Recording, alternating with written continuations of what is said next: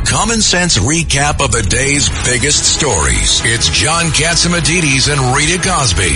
Katz and Cosby on seventy-seven W A B C. The polls open up in New York, New Jersey, Connecticut, six a.m.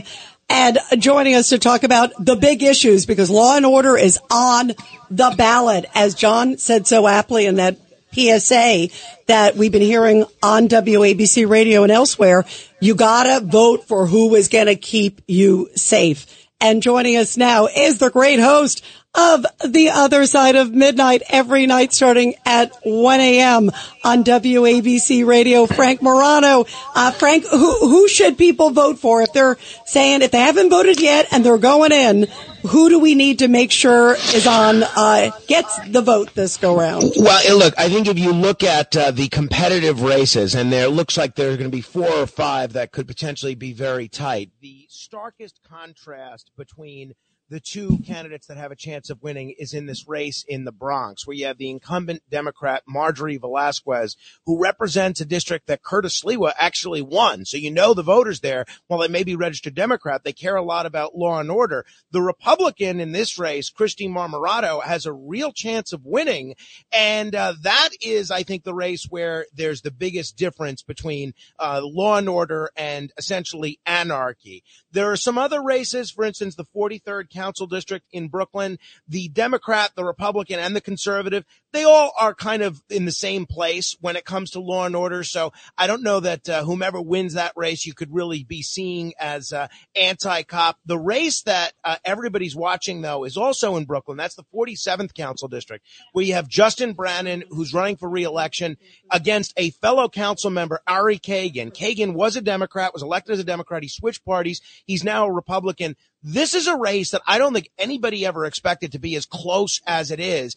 Brannon has, uh, if he should have been cruising to an easy re-election, he has so mishandled both the migrant issue and the issue of these pro-Palestinian protests in his district. And he's now being attacked by his own Democratic county leader, which is amazing when you think about both Brannon and the chairperson in Brooklyn are both pretty good allies of uh, Mayor Eric Adams. So it's fascinating to watch. But the, the point you made, Rita, about how many days we have had of early voting is such a good one. And I hope the state legislature learns from this election, because there have been nine days of early voting at a cost of over seven and a half million dollars to the taxpayer. Wow. And in a city of five point one million registered voters, eighty-five thousand of them showed up to vote over these nine days of early voting. And I think the state legislature needs to ask, do we need nine days of early voting for anything other than the presidential race? And you think about it, is this the best use of our taxpayer dollars at a time when we're really stretched to the limit because of the migrant issue and everything else? Yeah, no, that's a great thing. John Katsimatidis, you have a question for Frank Morano?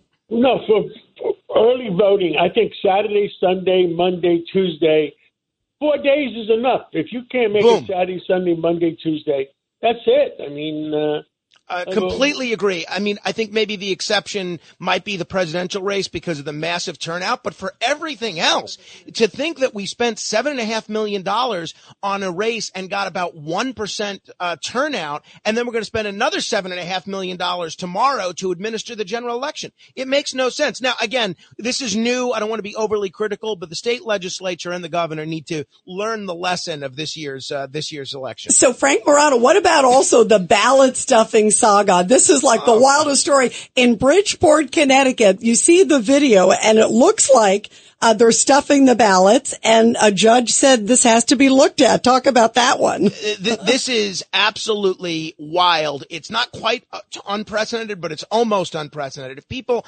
haven't followed this case, there was a Democratic primary for mayor of Bridgeport, Connecticut, on September twelfth, and uh, now a judge has ruled that they have to have a new primary. So what happened here is the incumbent mayor, Joe Ganim, who has a kind of a colorful history himself, won the September primary by two hundred. Wait, he was in jail, votes. wasn't he? He was. Yeah, a, that's right. That's, that's a very right. colorful that's, background. That's exactly right. So he won this primary by two hundred fifty-one votes, but the challenger, John Gomez, won the primary if absentee ballots are set aside. So the video cameras, as you mentioned, showed that some individuals dropped dozens of absentee ballots into the city's drop boxes for absentee ballots. But the state law in Connecticut doesn't permit anyone except the voter to deposit an absentee ballot into a drop box, with a couple of exceptions. But so now here's what's going to happen.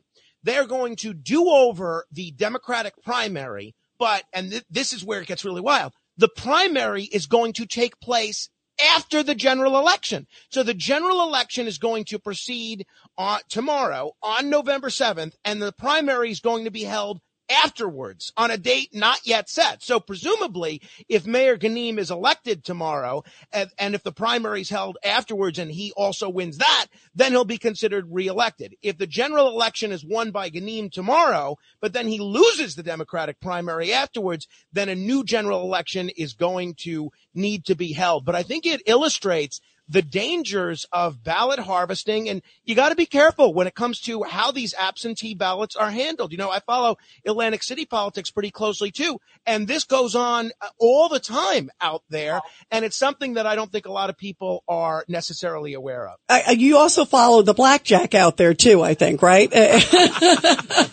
Far more than my wife would like, yes. Uh, maybe more the craps table, but yes. All right. Frank Morano, thank you.